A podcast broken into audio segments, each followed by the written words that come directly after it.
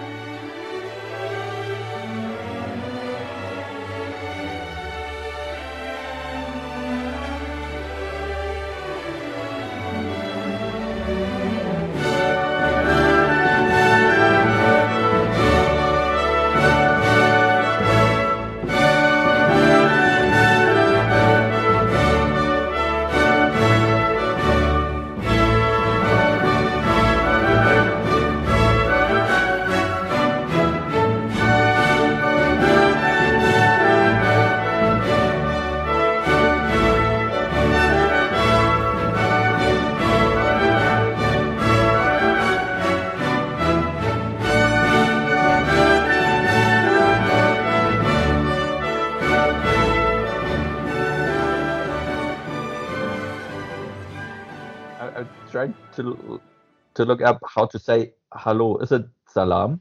Salam. Salam. Okay. Yeah. Great. So one, two, three. So I have Matthias here with me. And first of all, uh, Matthias, welcome to the new edition of the Radio Romanista. And uh, my first question is, uh, why are you here? Salam, Reza. Uh, why I am here. So uh, first of all, thank you to having me here. Um, yeah, so you asked me to come to the podcast to talk a little bit about German football and about uh, yeah uh, how Germany went from the old style of football to the new style of football, and also I'm a lot of I'm interested in American sports a bit and in the financial side of uh, sports and football in comparison to American sports and you asked me to answer some questions. So thank you for having me. Yes, here. exactly. But what I wanted you to say is that you really like Roma at the end of, I mean, deep in your heart, right? Oh yeah. So AS Roma is my favorite club in Italy. no, but I mean, uh, aside from joking, I know it's not. So which club do you support? Oh, actually, it is AS Roma in Italy. Oh, so really? I, I, I wasn't kidding. No, no. It's uh, I I don't like the clubs who win all the time, mm-hmm. and that's Juve. So yeah. I don't like them. I don't like Bayern Munich. I don't like uh, Real Madrid. I don't like Juve.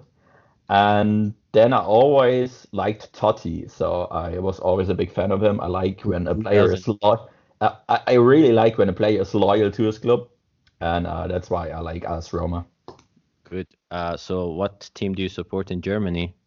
Uh, my favorite team is actually Borussia Dortmund. So Dortmund. Okay. Yeah, I think there are also some similarities like I think I would say Roma is the or Dortmund is the Roma in Germany. Like they're really good, they're talented, they have crazy fans, but usually they end up uh, in the second place because there is one big giant club who's always uh, winning all the trophies. Yeah, that sounds similar. Yeah. yeah. Okay. So um, let's go to the questions. Uh, when we talk about German football, I mean, I remember uh, that I was a kid and I was following uh, European football, and for for a long time we had this image of the German football that is uh, boring, like uh, how to say they, they they don't have emotions when playing football. They don't do crazy stuff. They are always cold blooded. Doesn't matter if it's five 0 or if it's zero zero. They're just gonna play like the same with the same patience. And uh, for sometimes we thought that that is the way to success. Like you you know like not to let the emotions uh, capture you and just uh, do the logical way of playing. Um, so first of all, do you agree with this about the past of the German football, like maybe from 1990 to 2004? Um, I, I would say so. It's um when, when you especially compare it with the other uh, successful teams in the 90s or 80s, or um, talk about Brazil or uh, Argentina or uh, even Italy, there's always this passion behind it. So I understand when uh, people back then, or even now in the retro perspective, think about Germany being this like unemotional, straightforward style of football. Uh, I would agree with that assessment, but it actually in the 90s was successful for them up to a certain point. So they made something right then. Uh, yeah. So at, what is it exactly? Time. If if you if you don't have the passion about football so much like other countries, how is it that Germany was always winning, or even when they were not that strong, like 2002, I think Germany was not really uh, a very good team. There were much uh, many other teams that could go to the final, but they you somehow reached the final and you you got the second place after Brazil. Oh yeah, 2002 it was a special case. In 2010, uh, 2002 the German team was really bad. Like it, it was just bad. You had one good player, which was Michael Ballack. Uh, he was a great guy and a great uh, goalkeeper with Kahn, and that basically was enough for them to, to reach the second place in the World Cups. And uh, yeah. I think so. It was mainly because uh, the the tactic style of the football they played. So uh, they weren't a good team, but they had good coaching and a good like tactics. Like they knew what they could do and what they couldn't do, and were efficient in doing exactly what they needed to do to win 1-0 basically. So uh, that was the football back then. But I would say that was the peak of the of this tactic efficient style football Germany played back then. Um, because already a couple years later in 2004, uh, you could basically see that uh, that this style of football was not the football of the future. Uh, they failed really bad in 2004 in the European uh, Championship, and that's when they decided actually to make this change. So between 2000 and 2004, they decided to make a big change. 2002 was kind of an outlier uh, that you could say with a bad team. Uh, they were able to come second in the World Cup, but actually you knew uh, even back then uh, there's something that needs to be changed in order to keep up with Brazil or uh, with Spain or uh, with faster style of football where this tactic efficient style of football doesn't uh, can't keep up uh, anymore. Yes, um, yeah, I, I totally agree. Uh, but before uh, talking about actually what they did in order to to change this thing, uh, let's talk about the two times that Iran played against Germany. You know, I, I feel Iran has a like Iranian people have a have a special relation with Germany because it's the I would say the only Western country that is um, more or less liked by by the majority of the people. So if you if you look at I don't know U.S. or if you look at the Britain, Russia, I mean these are all the countries that had uh, that had person uh, like um, problems in the history with Iran, and um, so they are not really uh, like liked. I would say. Mm-hmm. But it's it's a, it's a different story for Germany, and it was a special occasion when Iran was playing against Germany. It happened two times. Um, the first time was uh, 1998. I don't know if you remember it. It was in the World Cup. Oh yeah, I remember uh, that one. Yeah, and uh, to be honest, that German team was also not that good. I would say. Um, Uh, I, I would say it wasn't that good, but it was like it, it- it's similar to the German team right now. It was a good team with good players, but they were too old in Yeah, 1998. I would say they were older than right now. Yeah, they, yeah, they, they, they hit their peak in 90, 96. and, uh, Exactly. yeah. the Euro, Europe. Uh, but then uh, I think Oliver, Oliver Bierhoff and Klinsmann scored. And then the second time was um, when Germany, I, I don't remember which year was it. I think it was 2003 or 2004. uh, yeah, 2004. So uh, there was a big earthquake in Iran, and then Germany came to Iran for a friendly match, and they won also 2-0 again. But in this match, Iran played very well, and I remember that uh, Ali Karimi was like really magical in that game, and that, after that he was transferred to Bayern Munich. Um, and uh, interestingly, I have to say that uh, if you look at the footage of that that game, there are some fans in Iran who's bringing the Germany's flag to the match, and they're also That's pretty cool. Uh, didn't Iran also had uh, cabbage uh, players playing in Germany at that time? I remember yeah yeah uh, many what was it? players right. the Mahdavikia at uh, Ha- Hamburg. I remember because my, my dad is a big HSV fan, so Hamburg fan. So I remember Madavidi, Mahdavikia a lot, and I think there was also uh, Hashemian playing in Yeah. Bayern at that time. Hashemian also played there. Uh, yeah, I mean at that time Iran, uh, I would say, had much more stars than right now. But I just wanted to point out that in this special match, there were some fans who were like supporting Germany in Iran, and they were also showing some signs. I don't know if you have seen it or not, but it didn't go viral at that time, probably because there was no social media. Um, I don't know. Have you seen that or not, Matthias? Oh no, I'm, I'm not familiar with that. But Okay, signs did they good, good. Yeah, you don't. You, you- yeah, you don't have to check it. That's just fine. yeah. Okay. Um. So yes, that was like I would say Iran had always a like small brother relation to Germany in terms of football, at least from our point of view. So it was like many Iranian players uh, went to Germany at that time, at that period, and we were always kind of like trying to copy like German style. I mean, Ger- Germany among a couple of countries because of course they are the most uh, successful countries in football, and football is very important in Iran. So they were always looking at Germany, sometimes like trying to replicate what they were doing.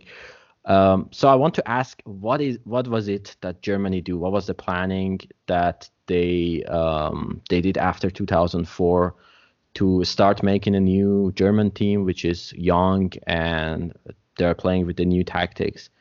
And uh, just uh, before you answer, I have to say, I think you were also one of those players, right? Uh yeah, so um there's so in 2000 I, think it started in 2000. So in 2000 2004 there was basically this big discussion in German football um that the style Germany plays is not sustainable for the future anymore. So uh they saw that a playing style is getting faster, uh, more passing, more players involved, not so static and um Yep, basically the assessment of the German football said we need to change something. And then that's when they came up with uh, we need to individually develop players for the specific positions at a very early stage. So even in, in the youth teams, uh, we need them uh, to get uh, better in the technique, uh, better in understanding the positions, and then start at a very young age developing the most promising players and get them to the next level. So, I was one of those players who were asked to be uh, play at the next level. So the way it went is you So start. how, how many levels were there that happened? Oh, there's in, in the youth teams there are I, I can't I would say four, five, six. I can't recall how many levels there are. So you basically start playing in your club football in your local uh, football club, and then you have even in the in the smallest football clubs where you have like 20 guys playing in one team uh, against the village couple kilometers away. So that's basically the the smallest part of German football is this very very small club in rural or even in cities um, where they play against And, each other. and do they come like to see these matches? Like, are Exactly. they are exactly. they are, observing the the players and the talents?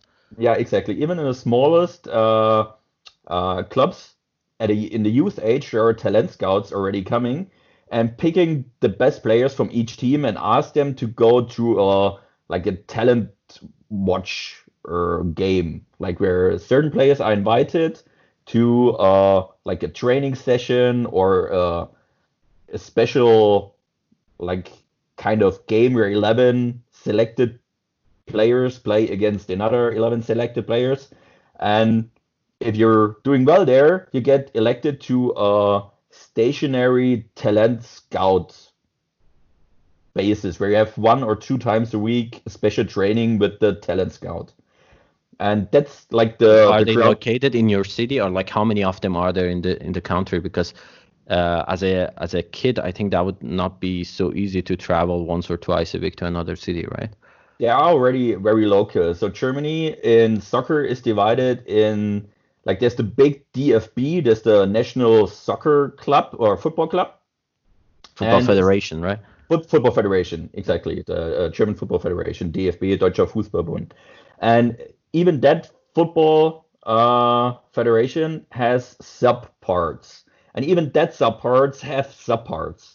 And where I'm from, I'm in Saarland, Germany. You, you know that. Even Saarland, Germany, which is like from population 180th of Germany, uh, has already four subdivisions in Saarland. So I would say divide 80 by four, you get 320th, and that's how uh yeah how small those subdivisions are, and that's where the first election starts.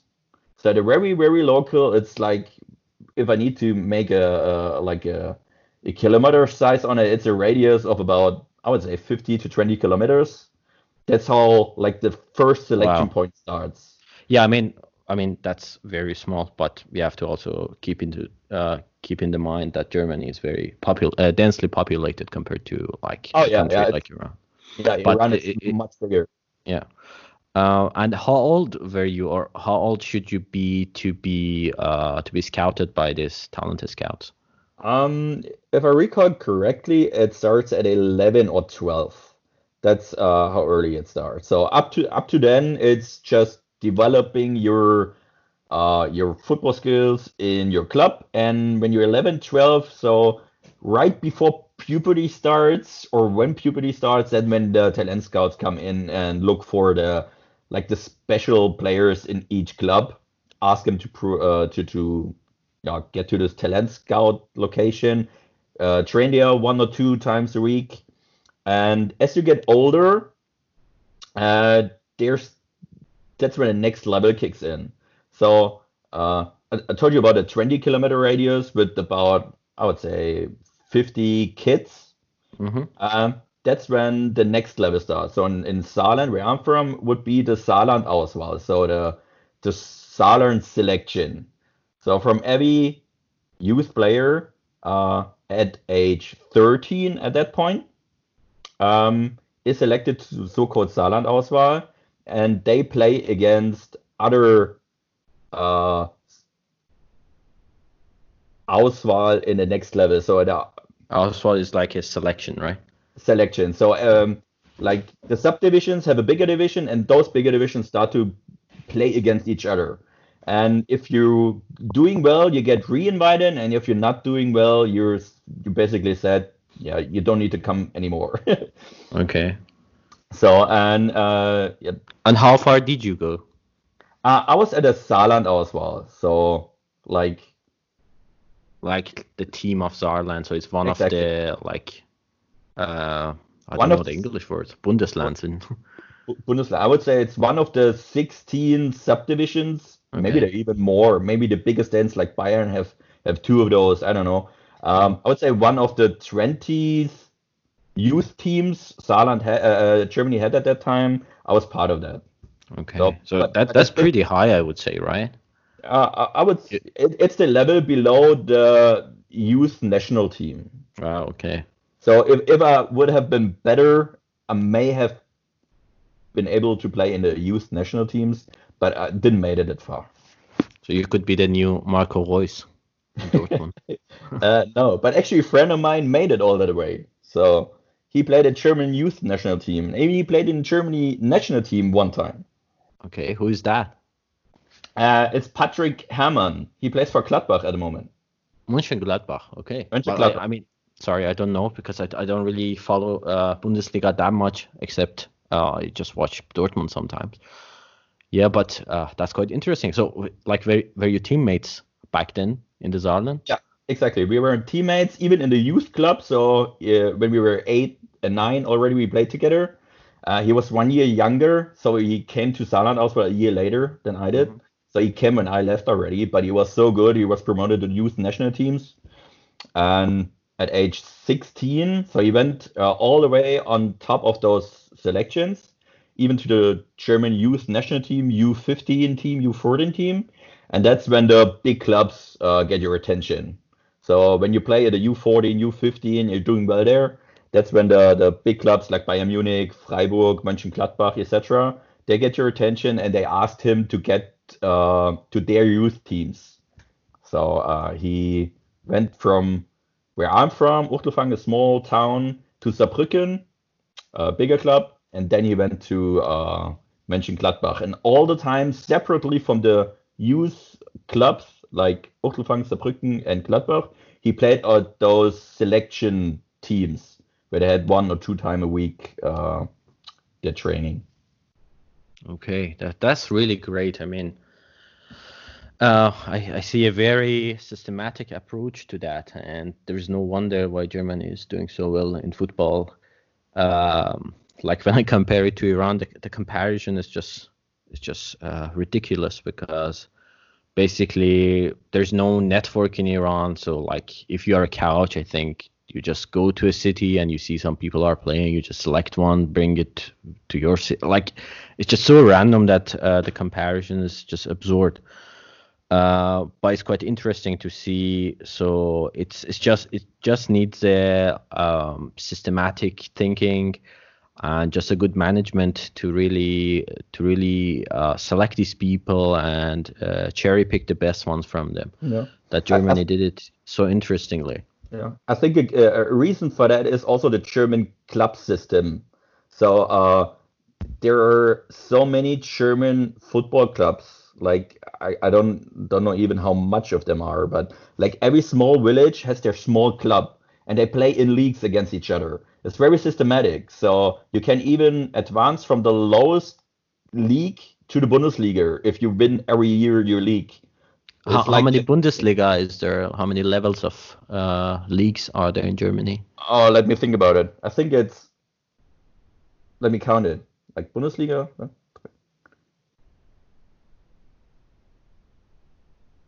It depends on your your uh, Bundesland, but I, I would say it's eleven or twelve.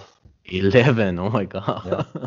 So it goes really like uh, here where I live in uh, like a rural area of Saarland. Uh, every village with I'd say five thousand or ten thousand people has its own football club, and they play against each other, each other in the lowest leagues. I mean, you win the league, you go to the next bigger league, and you have to try faster. Um, not- not faster, farther. So you have to go further away to play against the next club. And when you win that league, you have to go to play in whole Saarland. And when you go win that league, you have to play in the southwest of Germany. And when you win Mhm. that league, you have to play in the south of Germany. And you win that league, you're basically in professional football. Okay. Yeah. Yeah. I mean the comparison. there, there's no Exactly. comparison here. And it- Exactly. And that makes it easy for the talent scouts to go because the, the system is already in place since the 50s or 60s or whatever. Or even even my football club was founded I think in 1925. wow. So okay. so so it's so far back then when they were founded and uh yeah. It's like 95 years ago, and I think it's older than most of the modern football clubs in Iran. Yeah, a lot of German football teams were founded between I would say 1890 and 2020 uh, 1920.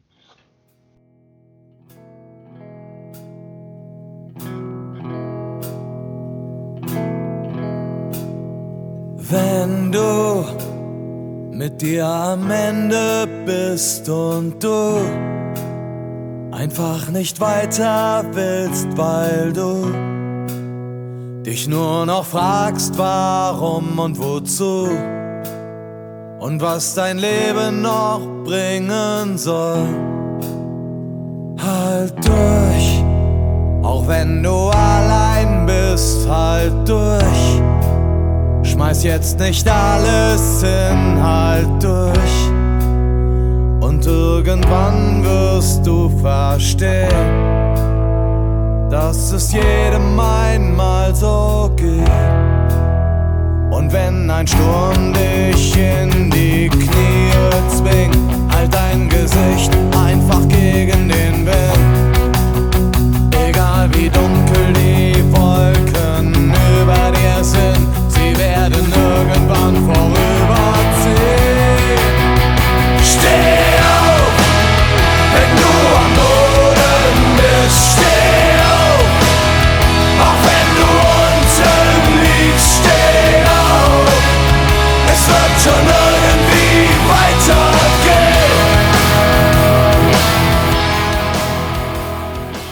Uh, so another question is, Matthias, were you trained in a special way, uh, or did you uh, did you adapt a new uh, or not a new uh, a special kind of playing when you were in this uh, talent teams? For example, I know that.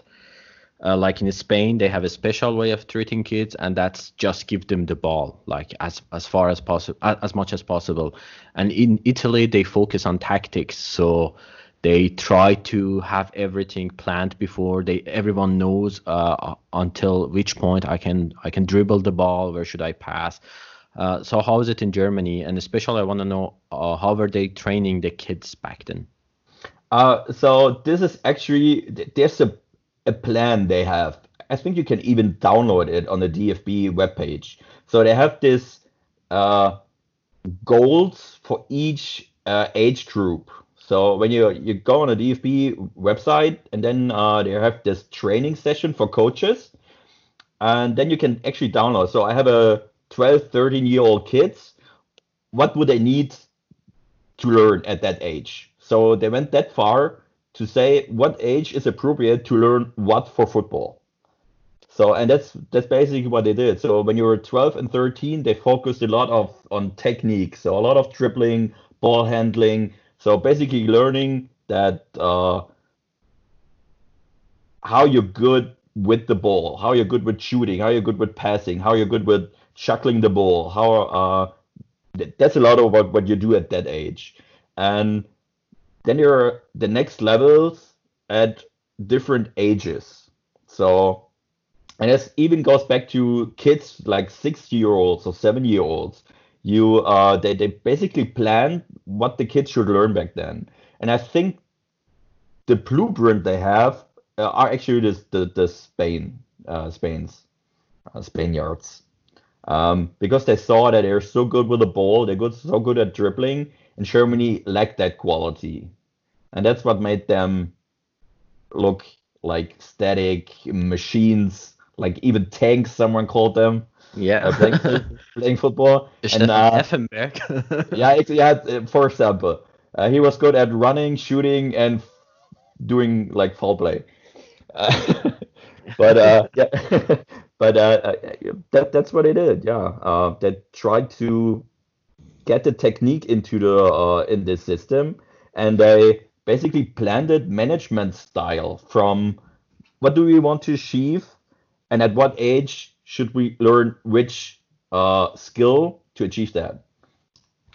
Okay, that that's really interesting because it just shows uh doesn't matter if you're Germany if you have such uh, such a glorious history in football. If you see another country is doing better, then you just uh, try to copy and do it also better than them. And now we see Oh, yeah. that German German talents are really good. They they are producing many football talents who are not only good at fouling, but they're also very good at skill moves and dribbling. Oh, It was a big di- discussion back in the day. So I, I remember uh, every sports news uh, agency talked about it. So uh, we're bad, we're sucking at football. What shall we do? Should we just wait until we get better, or should we actually do something? What needs to be done? How do we implement that? And then uh, we, we the DFB, so the German Football Association, took a, a top-down approach. So they said that's what we need. That's what we need to do. Go to the roots. Good trained players, right? Exactly. Yeah. Go to the roots of German youth football and develop players at a very early age and promote those who do well and get them to the next level. And then funnel up until you have good play, uh, players at the top and get them into the Bundesliga somehow. Okay. Yeah. Okay. yeah, that's very interesting. I hope uh, someday, uh, like I, you, you know what I feel is that there are some countries where they don't have a passion for football. So like India has a lot of potential, for instance, but they just yep. don't like it. They they like cricket. Yeah. But in Iran, uh, football is the definitely the first sport. Like uh, that's the only one I would say. Uh, okay, beside wrestling and sometimes volleyball, but that that's definitely the most important uh, and the most talked about in the news. But mm. it's just so like crazy mismanagements there that no. yeah, like like just as an example, I don't know if uh, so I don't know if you know, but we had uh, Carlos Queiroz in our football team before in the World Cup, and then uh, his contract expired, and then they brought a new coach from Belgium, uh, Marc Wilmots, was playing in mm-hmm. Schalke before. Mm, I know him. Yeah, and they uh, so his previous contract was like 1.4 million euro, and they gave him 2.8 million euros. And they sacked him after some matches and now they have to pay like 6 million euros. And that's that's a lot of money for oh, Iran's football federation but they just apparently no one can speak English there even yes okay. So now moving to the next topic. Um Mathias so how does the Bundesliga system work so what I want you to say is that uh, for for instance, we see that in England, especially, you see that uh, foreign investors uh, from Qatar, from uh, Emirates, from Russia. They come, they buy one club totally, and they just inject tons of money in there. And uh, then sometimes they also achieve some success, but this is not happening in Germany. So why this is not happening, and uh, how's the financial system in Bundesliga? Um, so in Germany, we have a kind of exemption to the other professional uh, teams uh, or uh, countries like the the Premier League, etc., or in uh, the Primera División, because we have the so-called 50 plus one rule. So the 50 plus one rule means um, that it's impossible, in theory, um, that big investors can't come to uh, Germany, buy a club, and pour in money, buy players, and get to the top. So in Germany, the club itself uh, is forced to have 50% of the uh, football club plus one vote. So and it's like they they uh, they are selling the shares of the club, and the public should own 50% of it at least, right? Uh, the the, the Verein, so the uh, the the members, uh, you know, how to explain what yeah. a Verein is. So uh, club Bayern members, Munich, yeah. club members. So Bayern Munich was a football club. Uh, there were no company, no nothing. It was just a club with people who voted for a board member, uh, for the president, and uh, he decided what to do. So the it was very democratic. So everyone had one vote. You could apply. I want to be a member of the Bayern Munich football club and you're paid a fee, like an annual fee for a couple of euros, and then you're part of that uh, football club.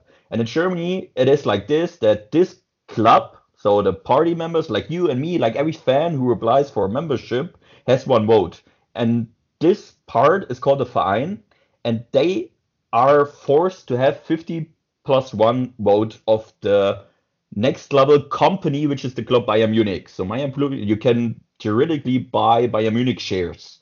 They're not publicly traded. Like for Borussia Dortmund, they are publicly traded, so you can buy shares of Borussia Dortmund. You could buy shares of Bayern Munich, but they don't sell any shares. But theoretically, you could. Um, but the club is forced to have 50% plus one vote. And the other parts, for example, for Bayern Munich, is Audi has a couple of shares, and uh, I think Allianz has, has a couple of shares. And that's how the clubs get money from outside, but they're not allowed to overtake the club. And okay, so if I understood it correctly, there is a like club members, yeah. and these club members should have at least 50 percent plus one of the of the shares of the club.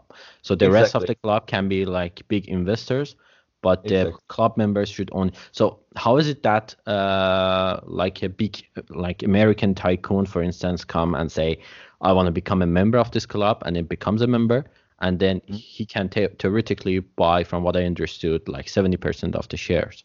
No, he can't. He can't buy the shares seventy percent. So the the club is a legally entity which owns fifty plus one shares, and this legal entity is uh like de- democratically voted by the members. So if those investors come in and he gets a, gets to be a member of the Verein, he only has one vote. Like your money doesn't count. Yeah, but this voting is for choosing the managers, right? Uh, no, it's uh, yeah, yeah, basically it's choosing for everything. So how to explain it? So no, it, it, my question is just uh, like, what is it that is stopping, for instance, me from buying 70% of Dortmund? Uh, because which the other, exactly the other members won't allow it. Okay. So you, you could potentially buy 50% of the club minus one vote. You could buy that. But the other majority has the Verein. And this Verein, you can't buy a vote, you can only vote. You go to the uh, annually uh, assembly and then it's decided who's going to be the manager, and everybody has one vote. And because they have the majority as a Verein, they vote as a whole, like whatever they vote is one vote, and this vote counts 50 plus one. So they will all the time overrule anybody with money because okay. the guy with money can't buy more than 50%. And uh, yeah, basically the club members like you and me, like everybody, uh, decides what's best for the club, and a big investor can't overrule that because he is not allowed to buy more than 49%, and the other are the 50% plus one are basically uh, in a democratic process unifying the vote, and if it's not in their interest, whether it's the interest of the tycoon, like they can overrule him, and that makes it that uh, like those big investors don't even try to get there because they would get overruled all the time. Okay. Um, okay, I understand it now. Uh, before talking about the advantages and disadvantages of this system, um, we have to talk about one exception, I guess, which is Leipzig right now. Yeah. Who's, by the way, not paying the uh, promised amount of money for Patrick Schick, who's buying from AS Roma. But uh, so I know that their system is totally different from other German Bundesliga teams, and that's why they get so much hatred and criticism. So what is happening there? So they found a loophole. That's basically what happened. So um, there there's another loophole because maybe you have heard of Bayer Leverkusen or uh, Wolfsburg. They're they're only uh, So those clubs has exemptions. They don't have this 50 plus one rule um, because Bayer Leverkusen is this big company. Bayer is the majority holder of the whole club, and then Wolfsburg is the car company uh, VW. Mm-hmm. Um, but it's an exception because it's historically historically true like that. Because even in the 40s and 50s or 60s or whatever, those clubs were like the the, the company club, like the company The company VW, had their own football club and they owned to that uh, company. So they made an exemption with the 50 plus one rule that when you have a track record of 20 years already of an investor who holds a majority and works in the best interest of the club, uh, then you can have an exemption. But there are no new exemptions allowed, basically. Like there's also another, uh, it's difficult topic. Maybe you could get to that to another time. But basically, what uh, Rasenball Sport Leipzig did is they found a loophole to that system. Um, what they did, they found a club in the fifth or sixth German league, and they asked that club uh, to get the playing right in that league for one season. And they founded a new club with 17 club members, only 17 club members. So I, we talked about as Vereine who have to hold 50 plus 1. Mm-hmm. And usually that's like in Dortmund, that's 140 40,000 members. One hundred forty thousand members. Okay. that, that, that, that's Dortmund. They're smaller clubs, but usually they're above 10,000 people in the Bundesliga. And Rasenballsport Leipzig um, founded a new club, so called RB Leipzig. They ask another club in the fifth or sixth league to get their spot in that league and paid them money for that. And the the crux with that is that those 70 club members of that new found team are all employees of Red Bull. So, so that's that's how they found the loophole. They they founded a new club, uh, got to the fifth or sixth league, so they didn't need to start at the very bottom because it takes you when they're 12 or 13 league, it takes Yeah. you 12 or 13 years to get to the top. They only needed five or six because they started in the fifth or sixth league, and uh, they have the majority of that club because the party members, like the Vereinsmitglieder, party members of that club, already are employees of Rasenballsport Leipzig. And that's how they found the loophole to the whole system, where uh, basically company controls the whole club, can pour in money, replace traditional clubs, and goes against the rule that everybody else has to play with, and agrees on that it's a good idea. So that's why uh, RB Leipzig gets so much hate in Germany because they basically are cheaters to the system, Yeah. and and replace traditional clubs with a lot of fans who play by the rules, who also thinks this rule makes sense for the Bundesliga to be special. So yeah, that's basically Yeah. Okay. Yeah. Thanks for the short uh, uh, explanation about there.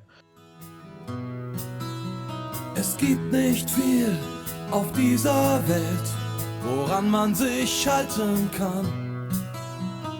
Manche sagen die Liebe, vielleicht ist da was dran.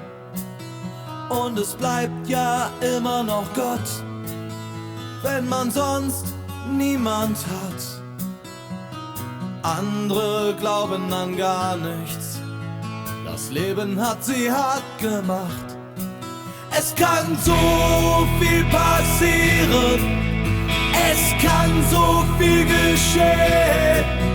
Nur eins weiß ich hundertprozentig, nie im Leben würde ich zu Bayern gehen.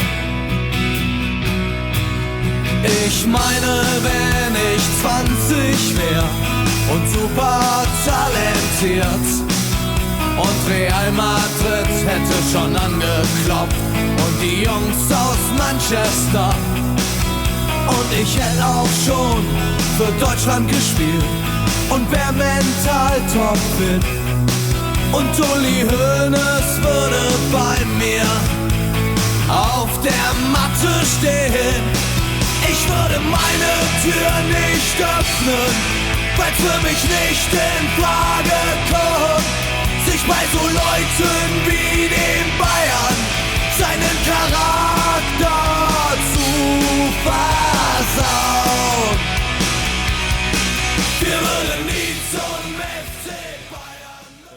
we come back to Bundesliga. Um, you, I mean, I think this is the system that is unique to Bundesliga, and the only exception right now is Leipzig.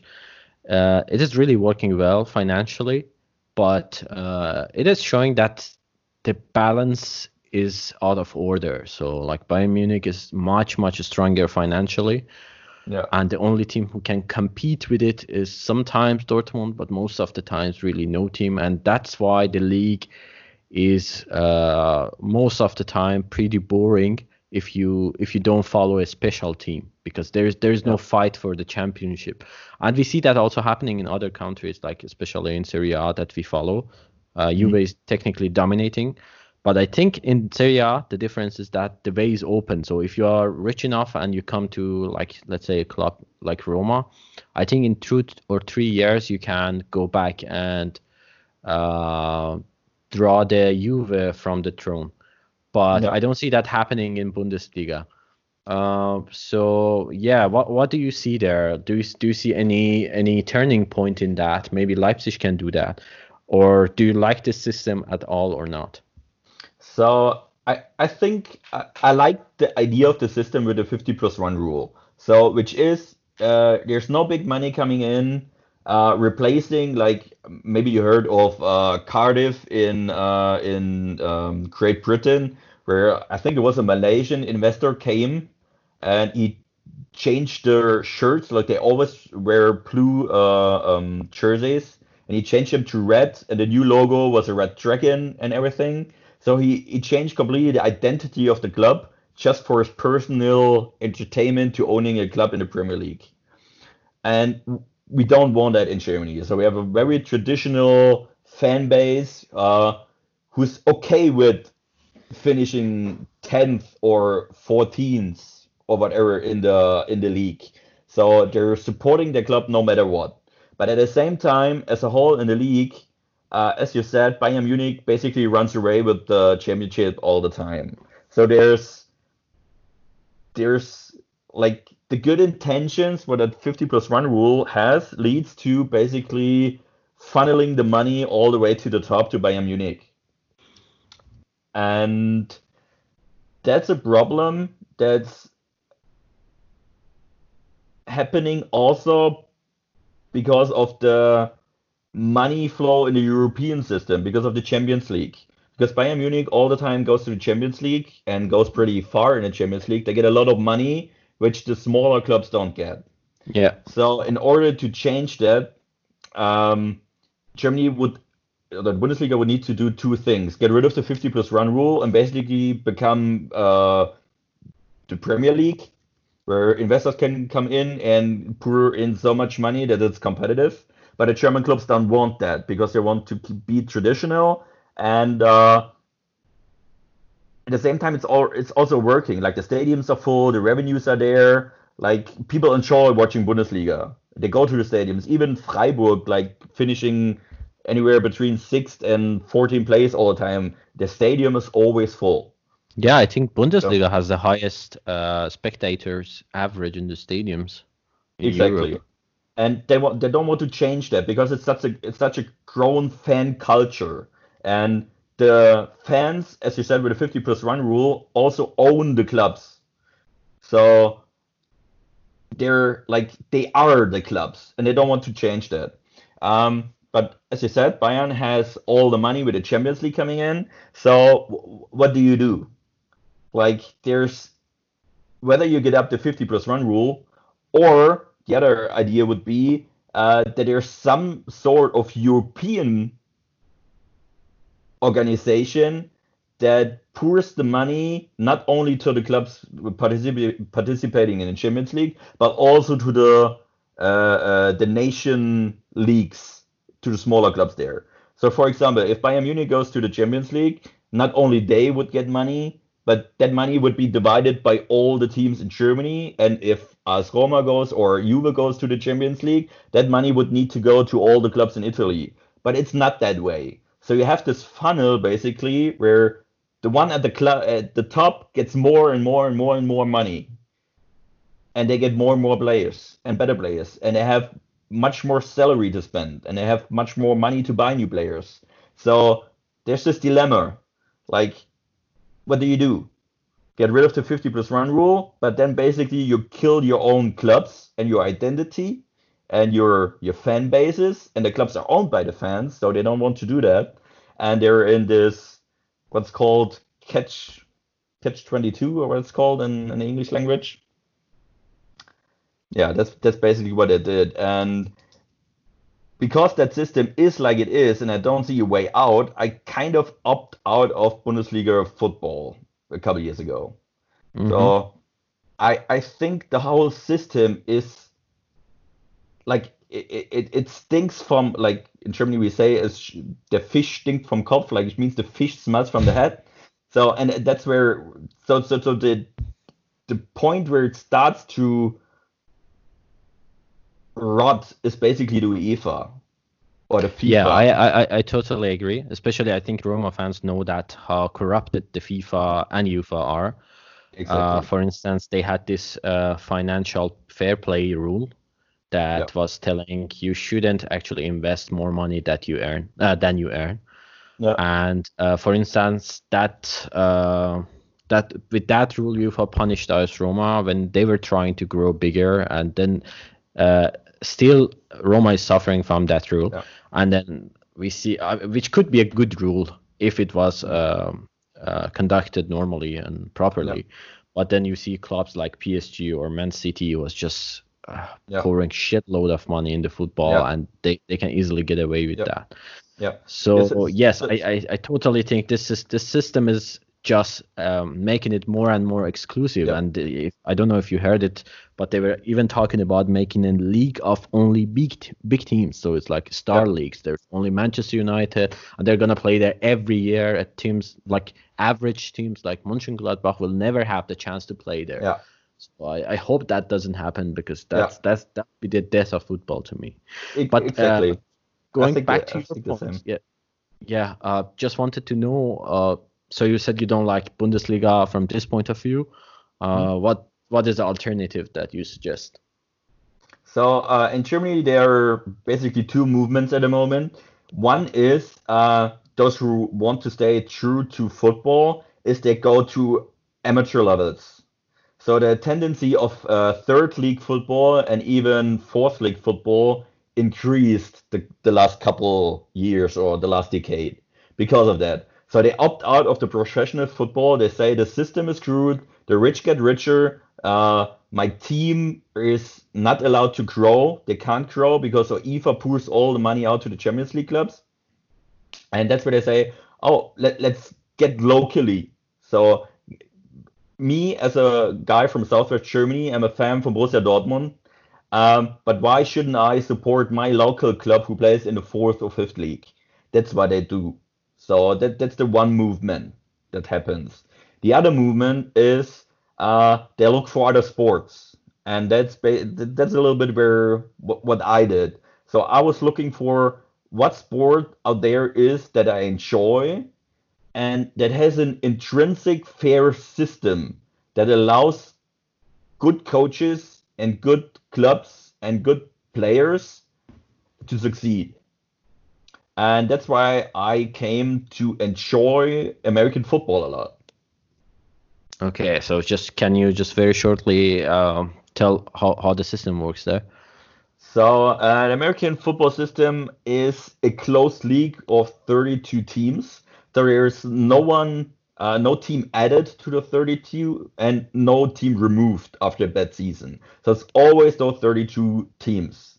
It's basically a closed league, and the revenue they get is uh, the league as a whole um, does the contract with the broadcasters and the money is poured out to every club equally.